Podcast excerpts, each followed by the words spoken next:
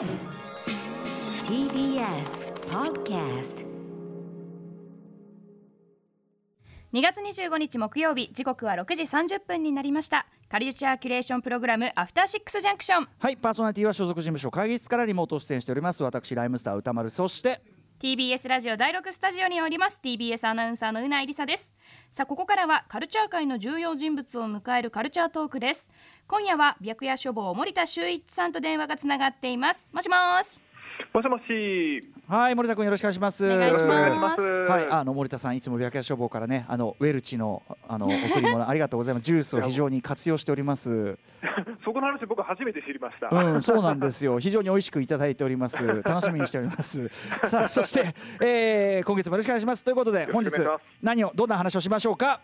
はい、えー、今月27日に発売されるブブカから、えー、ズマブロンの曲を紹介してきました。はいあの紹介しきれなかったやつも今日は放送の利点を生かしてやりましょう。はい。森田君よろしくお願いします、よろしくお願いします。After Six Junction.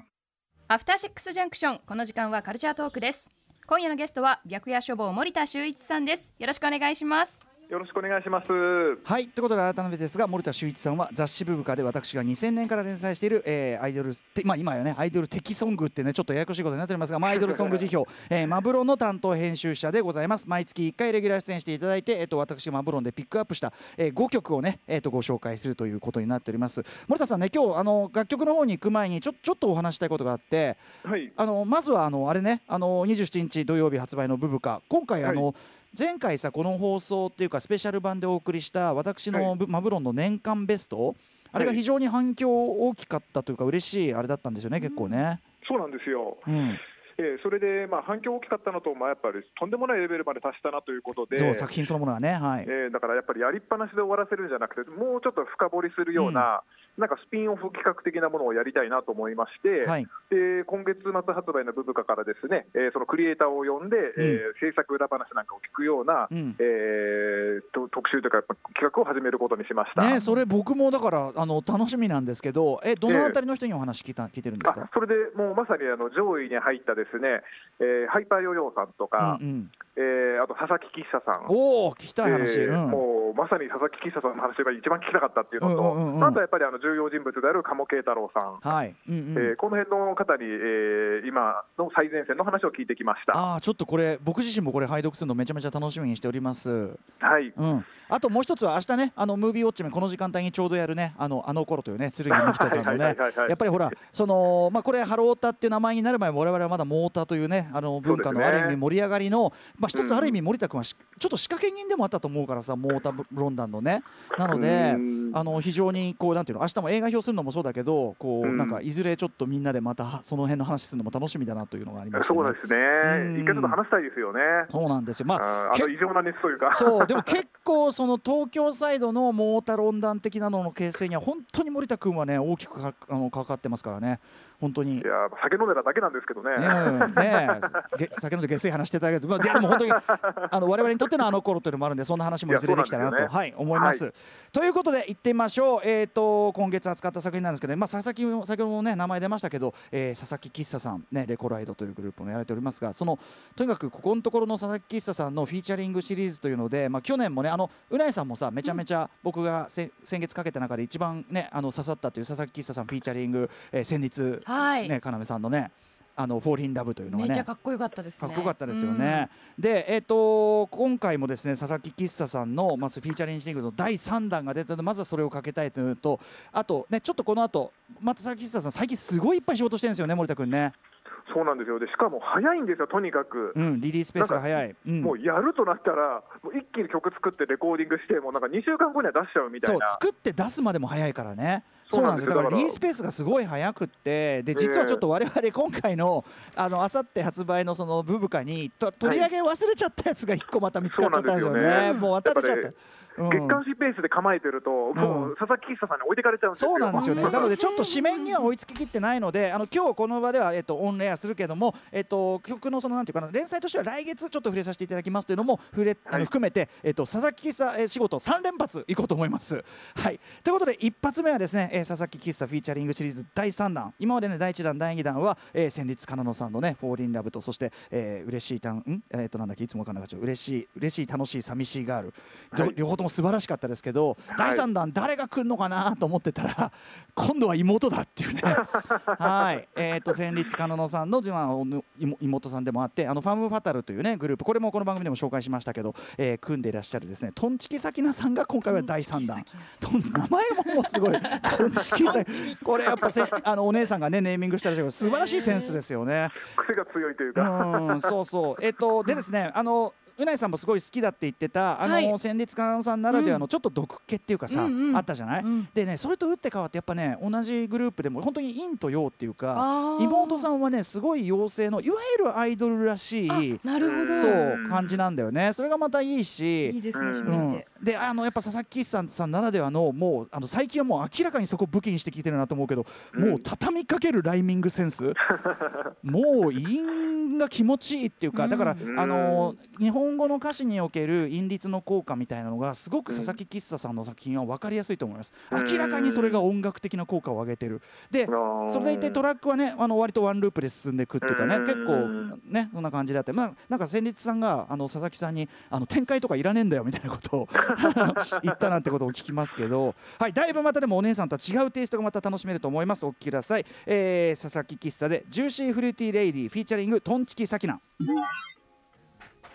はいということで佐々木喫茶さんでジューシーフルーティーレイディフィーチャリング頓知気さきなさんをお聞きいただいております。はい、えー、ということでじゃあね時間もないのでバンバンいきましょう、えーまあ、まだまだ佐々木喫茶さんフィーチャリングシリーズというかやっぱりこのね戦慄さん姉妹あの femme fatale とのこのコンビネーションはもうやっぱ最高って感じでねあの頓知気さんの方はなんか割とちょっときゃりーちゃんみっていうかな。ああ、そうですね。ね、うん。なんかそんなそうですね。うん。だから僕やっぱりその佐々木さんの一連のあれはその中田ヤスタカさんがガーッと来た時のその再起みたいな感じさせるって言ったけどのラインで言うとやっぱちょっとそこも連想させるというかね、う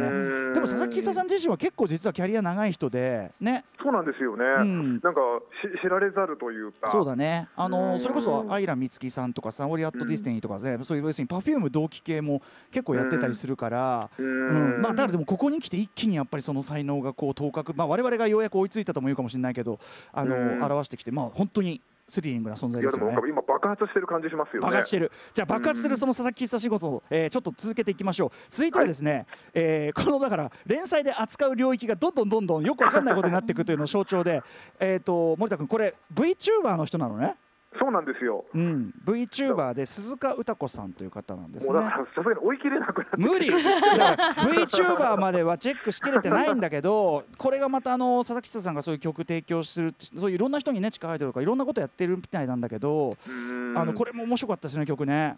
そうですね。いやしかもこの曲を聴いてたら今度は Apple Music とかだとなんか関連曲とかいっぱい出てきて、うん VTuber が意外といい曲多くて。あーやばいね その関連そのうんうんそうなんですよ。どこまで広げればいいのかなと思っちゃって。いやでもまあその境界線がどんどん曖昧に広がっていく感じっていうのも今っぽさなんでね、うんちょっとそういう意味でもですねはいあのマブロンの今をちょっと象徴する意味でもご紹介させていただいてこれはですね歌詞はえっと共作なんだけど作編曲佐々木さであそうだ作詞は鈴鹿歌子さんご自身なんだけど、これはね歌詞がねこれ褒めてるんですけど歌詞がひどいっていうあの自分のことを歌ってるんだろうけどなんかちょっとその攻撃的な赤裸々さというかですね そんなことまで言わなくていいんですけどっていうそのねあの攻撃性がすごく今っぽいし面白いしでもちゃんとアイドル的ソングっていうかちゃんとそういうキュートさにもなってるみたいなねはい感じだと思います。お聴きください、えー鈴鹿歌子さんで US はい、えー、一番で下ろさせていただきます、えー、VTuber 鈴鹿歌子さんの US、まあ、US ってだから鈴鹿ね歌子鈴鹿なんですかね。はいお送りしております。まあこれちょっと歌詞細かく聞けば聞くほど あのねうん。性欲性欲に勝てませんとかいろんなことで不女子ワードがいっぱい出てくるんだけど、でもちゃんとそのあなたの応援があれば輝けるっていうようなね、うん。あれがあったりしてなんかちゃんとパーッとサビでひばける感じっていうかね、うん。はい。やっぱいいですよ。勢いがありますねやっぱね。はいといったあたりで、えー、とす佐々木久さん、もう一個ですね、ちょっと連載の時に、これ、すみません、我々がね、また見逃ししてしまったというか、いや、ゆったり構えてたらもうダメですね。ゆったり構えたら、ゆったり構えたらね、これ1月31日にすでに配信リリースされてるんですけど、えっ、と、えー文章の文に坂と書いて、綾坂奈々さん、僕、あんまはい。りちょっと存じ上げなかったんですけど、綾坂奈々さん、ね、この方のシングルってことですよね。はい。うんえー、とでこれシングルカップリングの方もすごい良くてこれはご自身の作詞曲だったりするんですけど、えー今日お聴きいただくのはそのまあリード曲というか、えーでちょっとあの我々が後から気づいたのでこれですねあのの森田君が後から発見してってことですねこれねしまったっつって。さっき、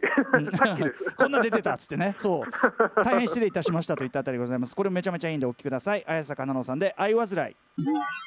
はい、えー、綾坂奈々さん、愛わずらい、いいですよね。これ取り上げないの大失敗だよな、これ。あうんー反省、反省で。反省反省反省でございますあのでも佐々木久さんさご自身のフィーチャリングシリーズだとさっき言ったみたいに割とワンループ構造であのうんハードコアに突き進むんだけどやっぱり人の提供曲だとさっきの鈴鹿さんもそうだけど割と展開多めっていうかさうんなんかそうですねんあのキャッチーな構造になったりしてそのあたりもですねまあどっちもあのいいっていうかどっちのしかもこれ、綾坂さんご自身からあの直接オファーが来たって言ってましたね。若綾坂だからそのやっぱご本人あのなんていうの、うん演者本人もやっぱりすごくこう、ディレクションとかにこう聞いてきてそれがすごくやっぱりうまくいくっていうのはうん最近の傾向でもありますよねやっぱね。そうですね。だからちょっと我々の感覚の先を行き始めたなっていう全然そうなのよ、そうなの。のよ、本当に、うん、さすがでございます。うんちょっと綾坂さんの作品、ごめんなさい、あの今までノーチェックだったから、これからちゃんと反省、反省でチェックさせていただきます。ということで、ちょっと時間的に最後の一曲になっちゃいます。最後の一曲はですね、リルネードというグループです。前もこの連載なんか紹介したよね、なんだっけ？ありましたよやってますねうん、えっ、と、はいリルネードの、えっと、今回2月16日リリースのセカンドシングルなんですが、えー作詞作編曲、えー楽曲を手掛けているのが山本翔さん、まあ、要するに、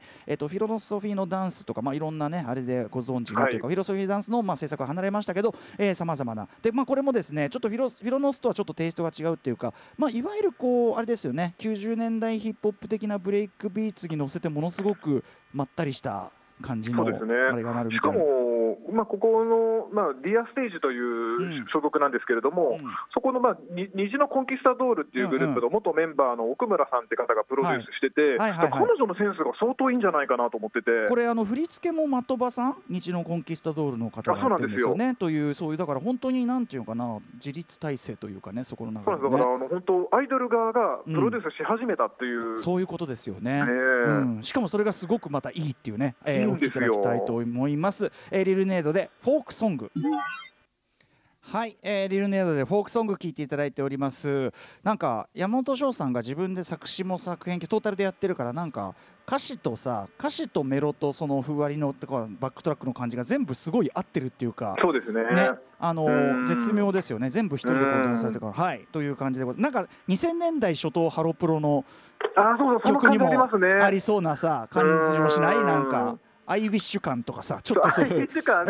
ね。ね、そんなのも含めて、はい、えーぐさっと刺さった感じでございます。他にもですね、えっと、連載だとフィロソフィーのダンスの新曲とか、えっと、フィロソフィーのダンスメンバーの奥津マリリさんのね、ソロ曲であるとか、えーあとはジュビリージュビリーのベストが良かったよとかね、えーい、はいろんな話もしてますんで、ぜひそちらも原稿を読んでいただきたいと思います。森田さん、はい他に、えっ、と、 BUBKA、えっ、と、今回のに4月号、何が載ってるんでしょうか？はい、えー、あでも先ほど紹介した本当アイドルクリエイターズファイルというのがですね、まさにマドロン、アトロク、このコーナーと、えー、3個続けて点が線になるような形になると思いますんで、はい。